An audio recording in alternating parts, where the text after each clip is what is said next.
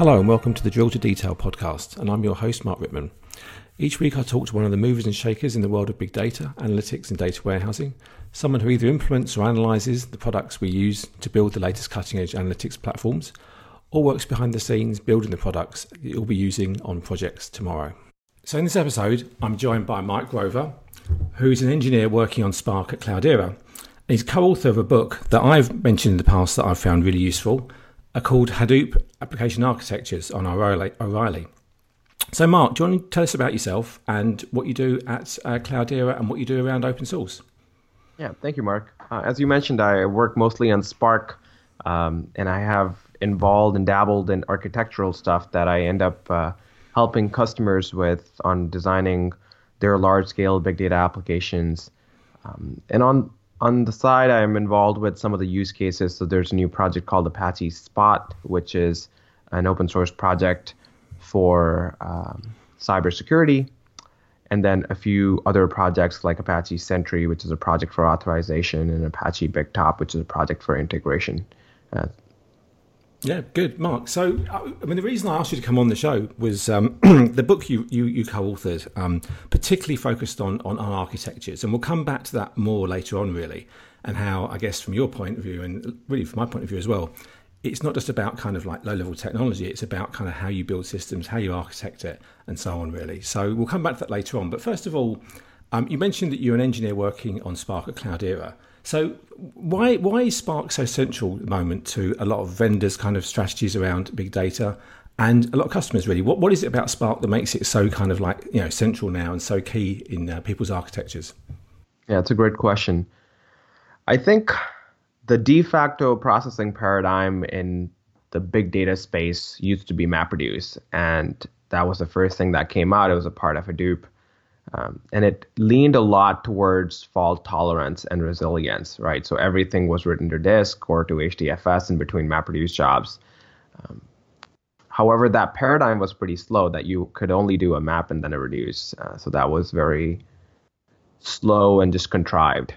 And there was a slew of execution engines, Spark being one of them, that said we will do a fast general purpose execution engine. So really a replacement for MapReduce that makes use of things like memory and caching data in memory and you know doing a good job of spilling it to disk if it doesn't fit in memory and spark falls in that category so why is spark or something like spark so critical to so many platforms because is the new way of doing general purpose processing in a programming language uh, in the big data space so why do you think spark got traction compared to say kind of Tez or compared to things like um, Storm and so on. What was it particularly do you think about Spark that was I suppose right. made it kind of universally kind of uh, you know useful now and, right. taken up?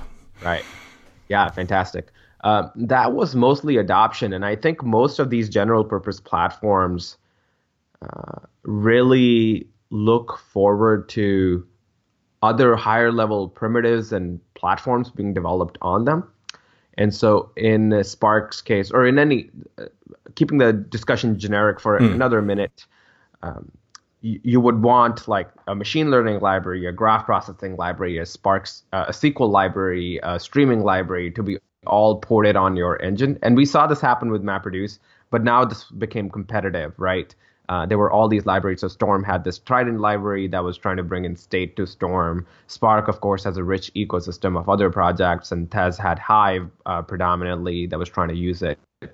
Uh, and I think it was a matter of community who was first to the game, um, uh, the push from the vendors on which which platform are they going to invest in, and some of that, I mean, some of that is mirrored as well. I think Spark did a lot of things right, um, but much of that also came from just the ecosystem. And I think Spark built a very good ecosystem that helped it uh, take a much larger place than the other players in the space. Okay, so so Mark, just I mean we've got we've got quite into the weeds kind of fairly on, really, I suppose, with, with, with that kind of conversation there.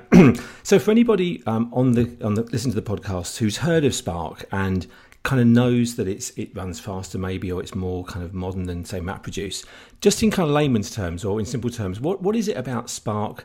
As a kind of a, a way of processing data that makes it more um, faster, say, or uses memory better than, say, MapReduce? Just in kind of simple terms, what, what is it about Spark that it's the, the special thing about it, really? Right. So the special thing is that you can build a general purpose DAG, a DAG being a directed acyclic graph of operations and operators, right? So in MapReduce, let's say if you were doing something non-trivial, you would do a map and then there would be a shuffle and then there would be a reduce. And let's say you wanted another reduce step, what you have to do is you have to write, uh, you have to chain two map reduce jobs. So you would have a map, a reduce, and uh, and then another map, and then another shuffle and another reduce. While in Spark, you could have a map and then a reduce and another reduce and another reduce without really having uh, to uh, complicate the DAG by multiple MapReduce jobs equivalent.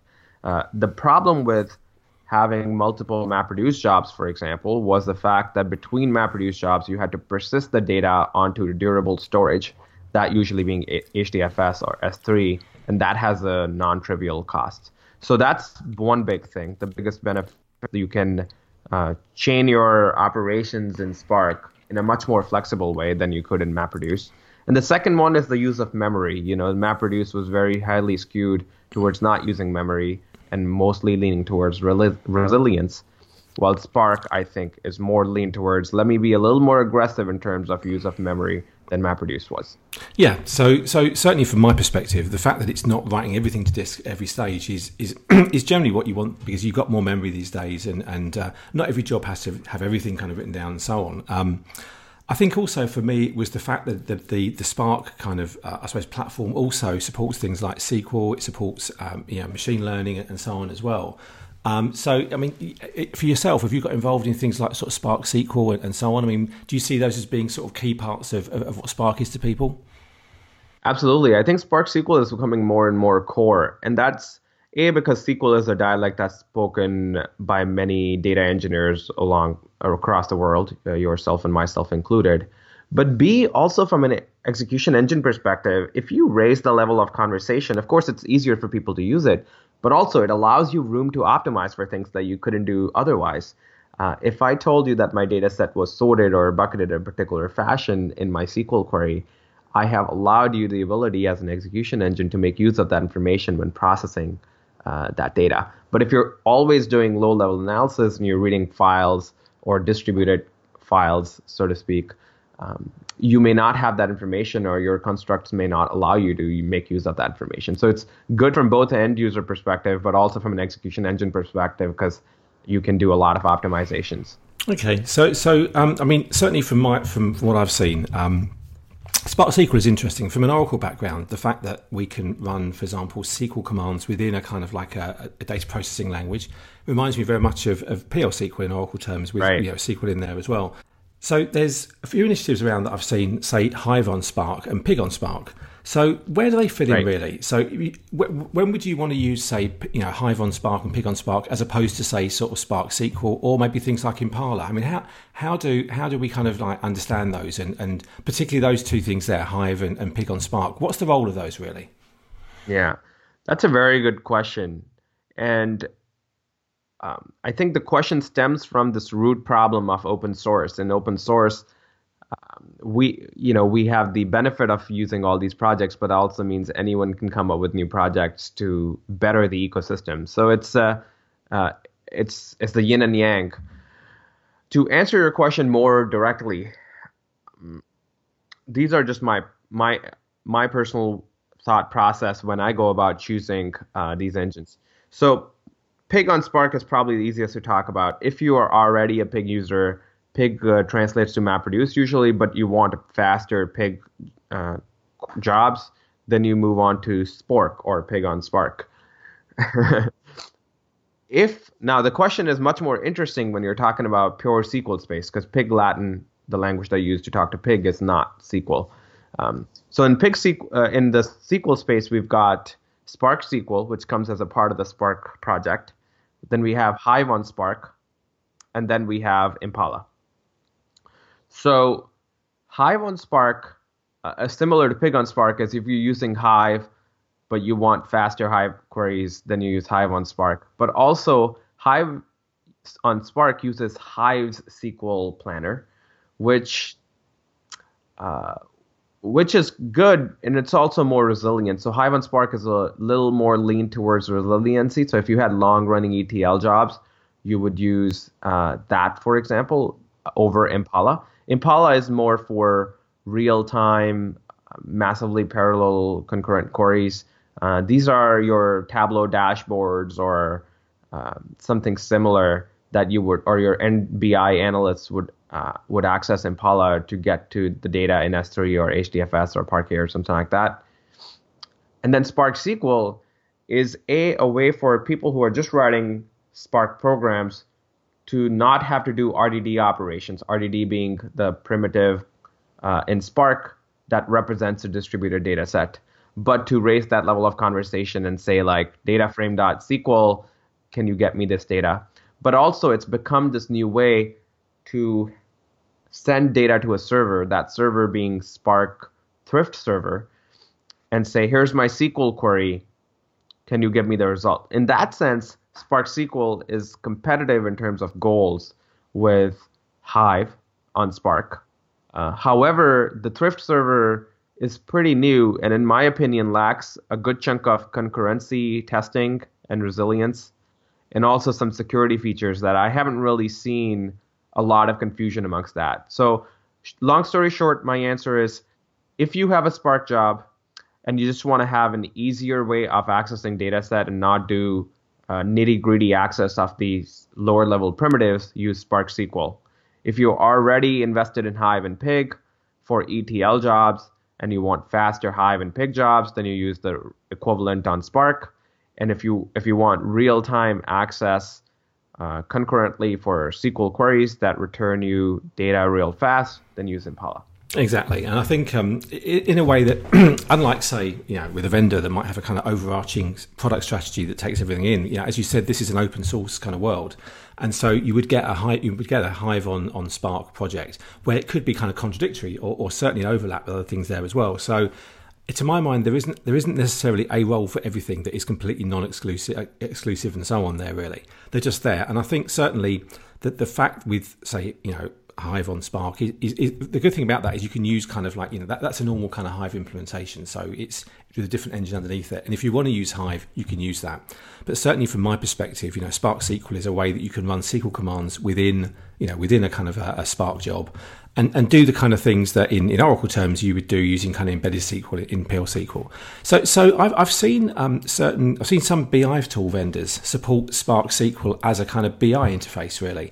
And it, it, would would you really kind of say that was what you'd use for BI? In, I mean, we'll get into architectures later, but uh, could you use Spark SQL as a as a substitute for say Impala, for example, or fundamentally at a lower level, are they doing things differently, and, and you'd be stretching the, the sort of analogy a little bit too far doing that? I mean, what, what do you think on using right. Space Spark SQL with with kind of BI tools?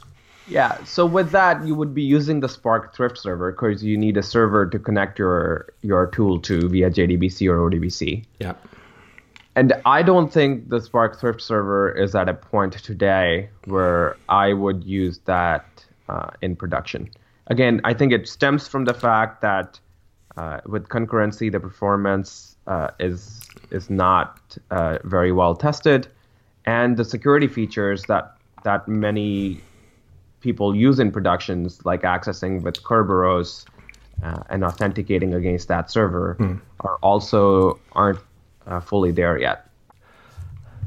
So, Mark, um, so together with some colleagues from uh, from from Cloudera at the time, you wrote a book a few years, a couple of years ago, called Hadoop Application Architectures, and I thought it was kind of good for two reasons, really. First of all, it reminded, reminded me of some of the books, some of the good books I've read um, from the world of Oracle that I, I come from. Uh, books by the likes of Tom Kyte and so on that, that don't just talk about you know how you do something, but they talk about why you do something. But what I thought was particularly useful with that book was that it focused on a bunch of use cases and it focused on a bunch of, of kind of like I suppose design patterns and, and common uses of Hadoop. And it went through and actually kind of told you how the tool, how you various, how you integrated the various parts, and, and I suppose how you designed um, a Hadoop system, and, and, particularly that that that look into your philosophy and the philosophy of how you go about building a, a good Hadoop system. That particularly kind of interested me really. Um, so what I'd like to do, in a way, is to go through kind of one of the chapters in there. Um, well, first of all, just Mark, just tell us first of all, you know, what was your thinking behind that book? Why why did you and your colleagues write it? And, and again, what were you trying to achieve really with, with that book that was different to other Hadoop books that were out there before? Yeah, thank you. Thank you for the kind words.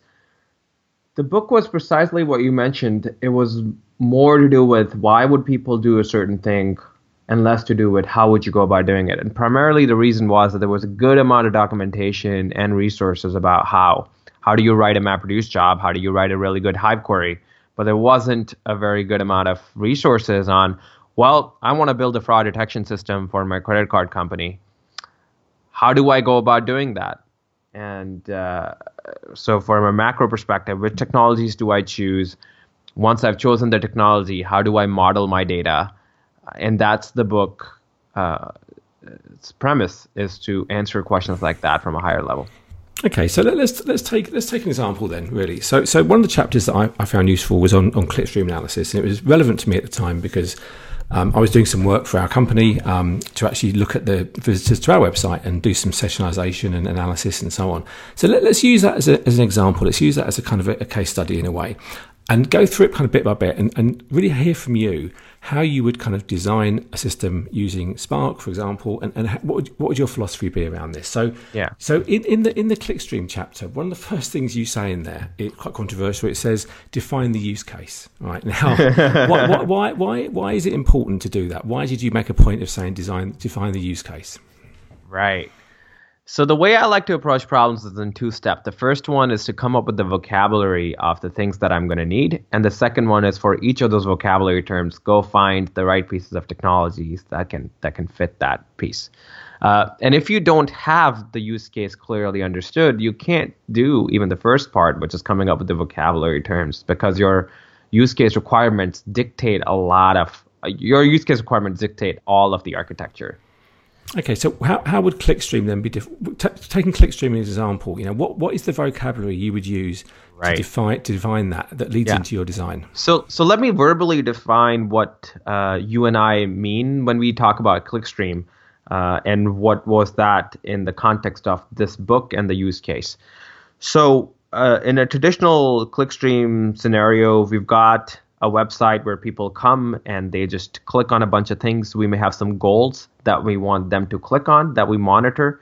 The more people click on those goals, the better it is for us, right? But also, usually you display some banners and ads on other partner sites. Maybe you track some cookies. Maybe you pay some money to a blog post person to write a guest blog post for you and you want to track the clicks that came from that guest blog maybe you're showing ads on Google and you're paying for them. Maybe you're investing in paying somebody's salary to do SEO stuff. Maybe you're paying Facebook to show ads and so on and so forth. And you want to, at the end of the day, do this analysis called attribution analysis, which is this fancy term for something really simple. It just means you want to see the return on investment on your marketing dollars. Should you invest more money in Facebook? Should you invest more money in Google? Uh, or maybe pay some more money to write guest blog posts? Which one should go about? And so having a data driven decision in this use case was what we were trying to achieve right okay okay so so when you talk about the verbs you use you talk about storage you talk about kind of ingestion and so on there i mean i'd like to kind of step through those as we go through this kind of yeah, part of the conversation let's do that. But, so, so with storage, surely it's all just HDFS, isn't it? You know, how how how how is there a question around storage, and and what, right. what you know, how do you approach that kind of question? Right. So the five verbs that uh, that you were talking about, we'll go through them one at a time. The first one is storage, and the reason this is important is you can store your data uh, the wrong way and the right way for your use case. If you store it the wrong way, all your processing is actually going to be really slow. So this is probably one of the the biggest, the single biggest decision you're going to make in your use case is how do you model your data in the storage system. Okay, and so the the few big choices you have here is HDFS uh, and HBase and Kudu. So there are these three choices. So HDFS is really good for scan heavy workloads, which is I've got this data for 10 years. I want to scan through all of it and do some aggregation. But it's really bad for random read workloads. Be like, oh, this Mark Rittman person looks really interesting. I want to go track out all of his activity for the past 10 years. That's a different use case. And so if you have a scan heavy workload, you use HDFS. If you have a random read heavy workload, you use HBase. So where does this whole Kudu thing fit in? You already have a podcast on this, so I wouldn't really delve into this. But it's trying to bridge this gap that people would have to have an HDFS storage and an HBase storage. And Kudu is trying to say, down the road, you will only have one storage. You will store all your data in Kudu, and you can do both scan heavy workloads and random read heavy workloads in off, off of this one storage system. Anyway, for Clickstream, you are heavily scanned and that's because you want to see how many people came to my website last year how does it compare to the year before and so on and so forth so it's a scan heavy workload which means you lean towards an hdfs storage model Okay, what about when it goes into cloud? I mean, if, if you were to if you were to use say um, you know Cloudera Hadoop with, with say uh, Amazon S3 and so on, how much does kind of abstracting it to object store in the cloud affect things? Or right. That... So yeah, it's a good question probably worth having a completely different podcast on to talk about cloud. There's so much stuff you can talk about. But on cloud, to keep it short, there mm. is uh, S3 is, for example, the AWS blob store, and that that I think is uh, more or less equivalent to HDFS uh, in terms of logical vocabulary. The first step we were talking about. And so you would store the data. If you were storing your data in HDFS, you would store it on S3. If you're storing your data in, in HBase, then you would still be storing it on HBase, but you'll be running HBase on the cloud. Okay, so so one of the next verbs you talk about is, is ingestion, really. So right. so how how do you decide about ingestion? What kind of questions do you ask, and, and, and how do you, I suppose, how do, how do you think about that sort of layer? Yeah, uh, good question. So ingestion, you want to mostly talk about what's your source systems and what's your destination systems your destination system. In this case we have already because we've decided on the storage our destination system is hdfs right? Uh, our source systems in clickstream uh, could be a few things.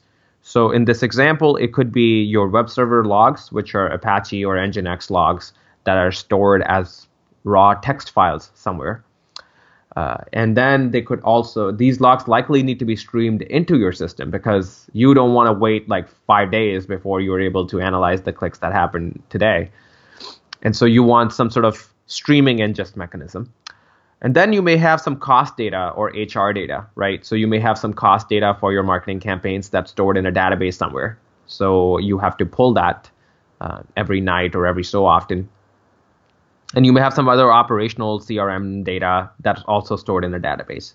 So for the streaming data, now, so these are, so we've taken the verb of ingestion and we've broken, broken that up into even smaller verbs.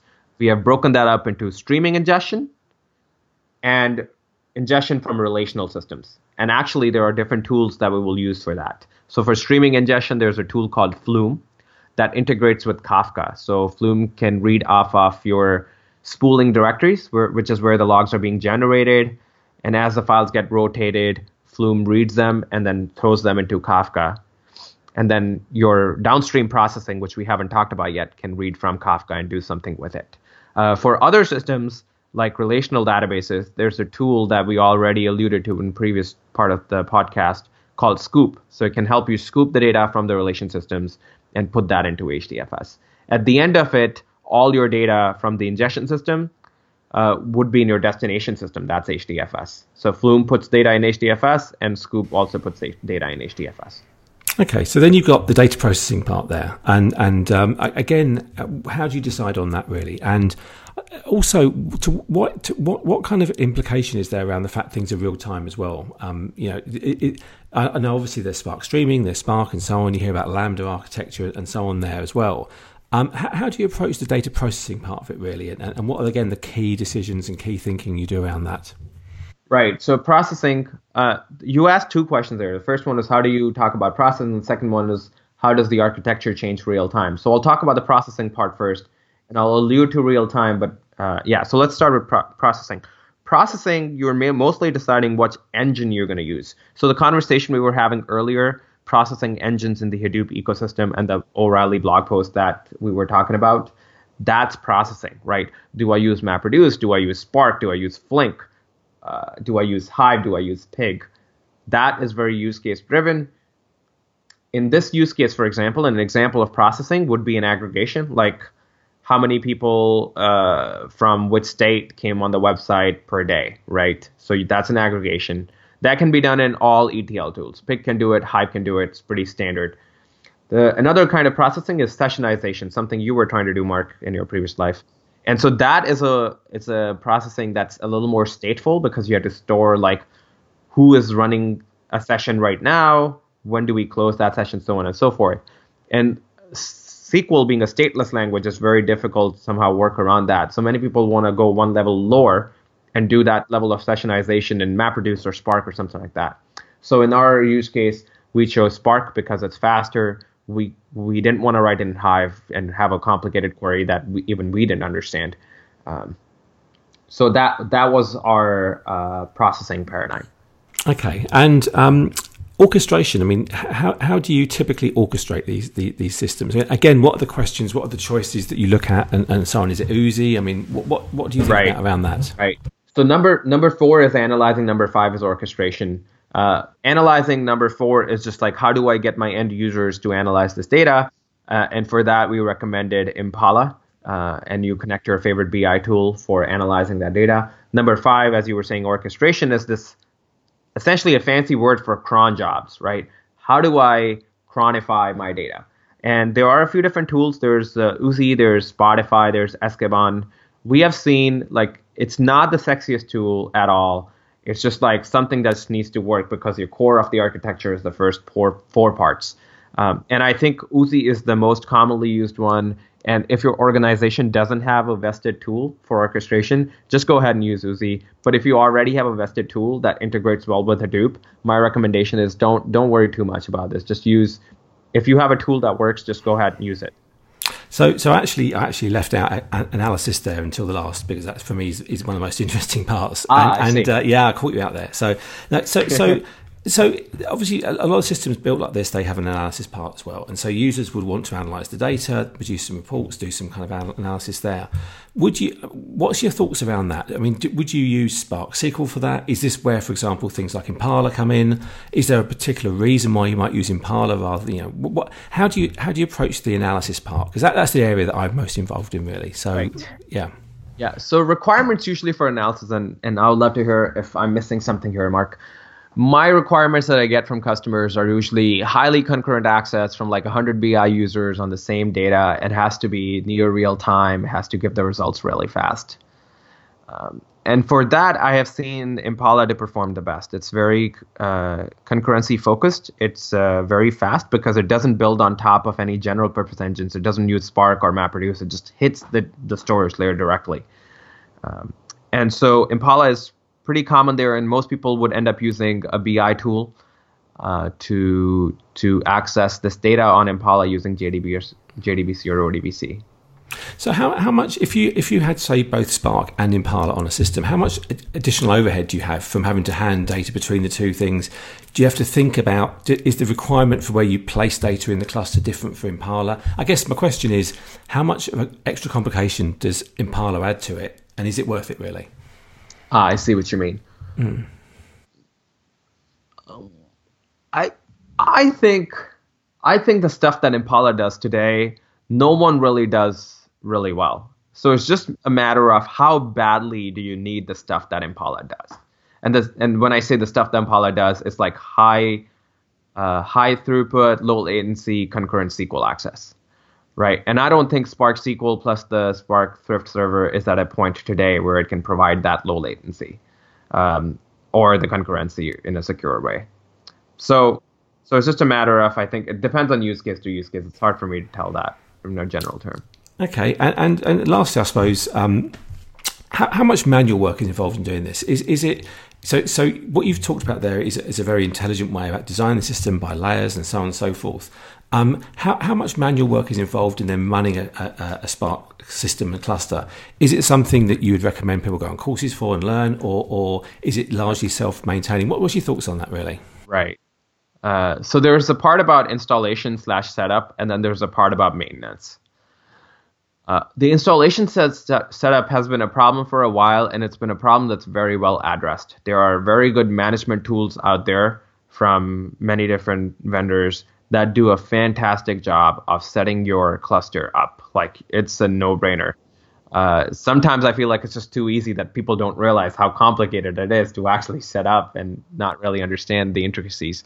Uh, but yeah, setup not a problem. Monitoring maintenance is something that is a problem, especially around the streaming use cases. Because streaming means you have a long running process And some of these technologies were developed with the frame of mind that you've got a batch job that runs for five minutes or five hours and then it stops and it cleans up the resources. But in streaming, you've got this job that ideally runs for the eternity, right? And then how do you upgrade when you have a streaming job running at the same time? How do, how do you gracefully shut down a streaming job? So I think the monitoring man- maintenance aspect is very clear in the batch mode. Uh, upgrades are also very well supported by the same management tools. You can do these things called rolling upgrades. Uh, and Cloudera Manager, for example, supports that. It's like you have a 100 node cluster, you roll 10 nodes from from the old version to the new version tonight, you roll another 10 tomorrow night, and everything is just fine. The end users never see a difference. But I think for streaming jobs, the maintenance slash upgrade story is still something that needs to be worked on. So, so Mark, um, when people look at, say, uh, big data in the past or, or, MapReduce, they spent huge amounts of time writing uh, MapReduce code in Java, and I think a lot of people kind of were put off then, or they certainly, in in in retrospect, it was getting into too much detail and not looking about the big picture and so on there. And and the question I had for you originally was if you're going to learn Spark, do you learn Scala? Do you learn Python or, or, whatever? But the bigger question, I guess, really is how do people, how do customers or, or, users who've built maybe systems in the past using, say, MapReduce and so on, how would they look about, how would they look at adopting Spark? And in a way, what, what's the kind of process they'd go through to start thinking about how you're going to do it? And, and even in a way, working out whether Spark is a relevant technology for them? Yeah, usually it's driven by pains that you currently have. In general, if you don't have a pain, don't try to fix it, right? Uh, and mo- but most people do have a lot of pains with MapReduce, and they arise from just low, high latency, uh, complicated, contrived uh, workflow, and writing jobs that are really long. And if that's if that pretty much sums up your life with MapReduce, Spark will definitely help. So how do you go about transitioning uh, evangelizing that within your organization, converting your project to Spark. Which languages do you pick? Uh, Spark is written in Scala. Sorry, or, or, or, even, or even, yeah, or even, you know, do you think about language at this point, really? Um, because right. I think, I think a lot of, as an engineer, we tend to think about, um, do we use Scala? Do we use this? Do we use that? You know, right. but is, is it right. really, is, is even, is even thinking about language the key, the key thing, really? I mean, is that, is that important, or in a way, is there a kind of bigger question or a more kind of like pertinent question or a, a yeah, is it is it all about language or is it about something more than that really? Uh, I think it's yes and yes. Uh, so you have to think at multiple different levels, and we can let's start from the top, and we'll try to come to come lower, lower. Uh, so at the top, like yeah, if you have these pains, you definitely should consider some something new like Spark. Um, most of the paradigms, most of the logical things that you did in your job in MapReduce translate directly to Spark. So there isn't anything that you were missing out on that was in MapReduce that's not in Spark. Um, now, more coming to the lower level, you still want to think about a language. And the reason is Spark is written in Scala, which is not an important consideration. The more important consideration is that Spark runs on the JVM because Scala, like Java, uh, translates to bytecode. And when Spark has very good support for Python and R, but I do think that support for Python and R historically is slightly lacking compared to the first class citizen support for JVM based languages. So, usually, if you have a workforce that's trained already in a JVM based language, you're doing great.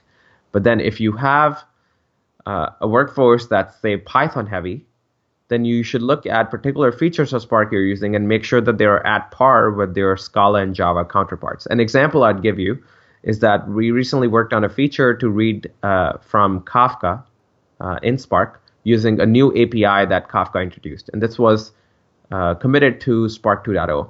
However, we only in the first release of Spark 2.0, we only had implementation for the Scala and Java APIs. We did not have implementation for the Python API. And so if you were a Python user and you needed that, you either had to wait a few more releases um, or not use that in this release, right? So if that's and, and if you if you have a Python workflows and this is very important to you, you should look into that first before you jump onto that bandwagon. In general, if you're JVM based, you're fine. I mean, from, from my side, um, certainly the fact that um, that that um, that Spark is written in Scala uh, means that you would you would want to go for that as your, as your primary language if you could really. Um, but certainly for the kind kind of use that I would make of Spark, for example, which is more in a kind of maybe a machine learning kind of context and stuff like that, or, or BI context. Python is useful for me because I tend to know Python, you know, and I'm not that bothered about the very very latest kind of features in, in, in Scala for it and so on.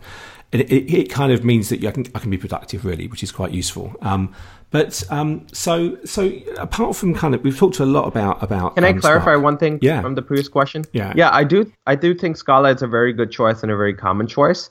I do think that most JVM languages, so if you were choosing between Java and Scala to write your Spark applications, there isn't uh, uh, much difference. So it, any JVM based language will be almost equivalent uh, whether you are running on JVM or off JVM makes a whole a whole lot of difference. So, so, so okay, just for, for, for maybe the, the less less the more ignorant amounts, why why is why why why the distinction about a JVM language? Why is that so important?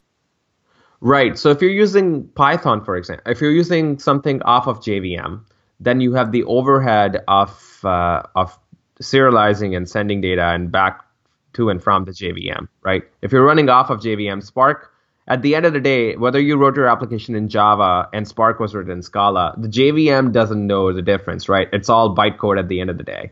So from the JVM perspective, your Java code as an application developer looks just the same. And that's why I say all the JVM languages are at par, uh, but non-JVM languages are not at par. Okay, so within Scala, I noticed there's a lot, a lot of kind of constructs, and, and, and the way you program it is along, along with, say, sort of functional programming. Is is is Scala a better fit for, say, for, for Spark in terms of the way it works with, say, objects and functions and so on, or is it really kind of is, is there anything in it at all, really?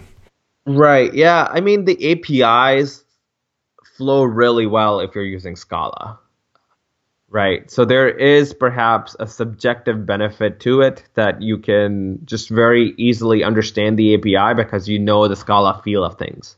Uh, but again, if you're heavily invested in Java, I don't think it's worth switching. But if you're if you're kind of on the fence, yeah, go lean towards Scala. Okay, okay. So so we've talked a lot about um, about Spark, and it's almost time to kind of finish now. But another project you've been involved in, you mentioned right at the start, with is Apache Spot. Um, and I, I, noticed that was about cybersecurity and so on. Tell us a bit about Apache Spot and, and what you've been doing with it and, and what it, what that project's about, really. Yeah, so I have always been very interested in use cases, and a use case that's come uh, pretty often recently is of security. Um, and Hadoop ecosystem has actually a lot of projects that can help with that use case. And this project is just to design Apache Spot is to put forward data models that can be used by partners in the security space to build their projects and uh, products on top of this to help the end goal of making the world more cyber secure. Uh, so, what do we do here? In general, the status quo today is that when you want to talk about security, you're only looking at the context of the network. So, let's say you have you have a bunch of computers in your organization that are open to the public and just data is flowing in network data is coming in, and what you have is solely the context from what is hitting your computers, what's hitting your networks. So what we are trying to do in Apache Spot is to add a few other data models that can be combined to give you a very good perspective into security. So the first model you can add, for example, is a user model.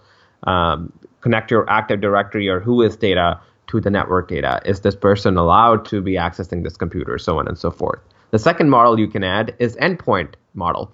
Uh, so in the traditional Internet of Things use case, is router this router X supposed to be talking to computer C, right? Um, and so once you combine these disparate sources with the traditional network flow of uh, data, you can derive a lot of interesting insights from this, and that's a project that I've been involved in.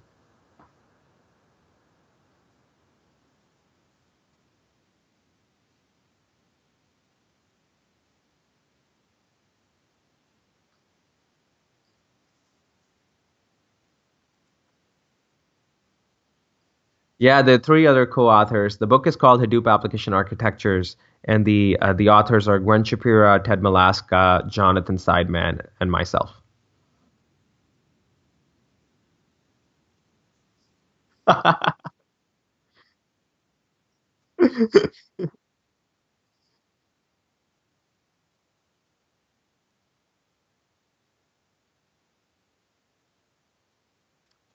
Right. So my next uh, travel conference is O'Reilly Strata Hadoop World in Singapore.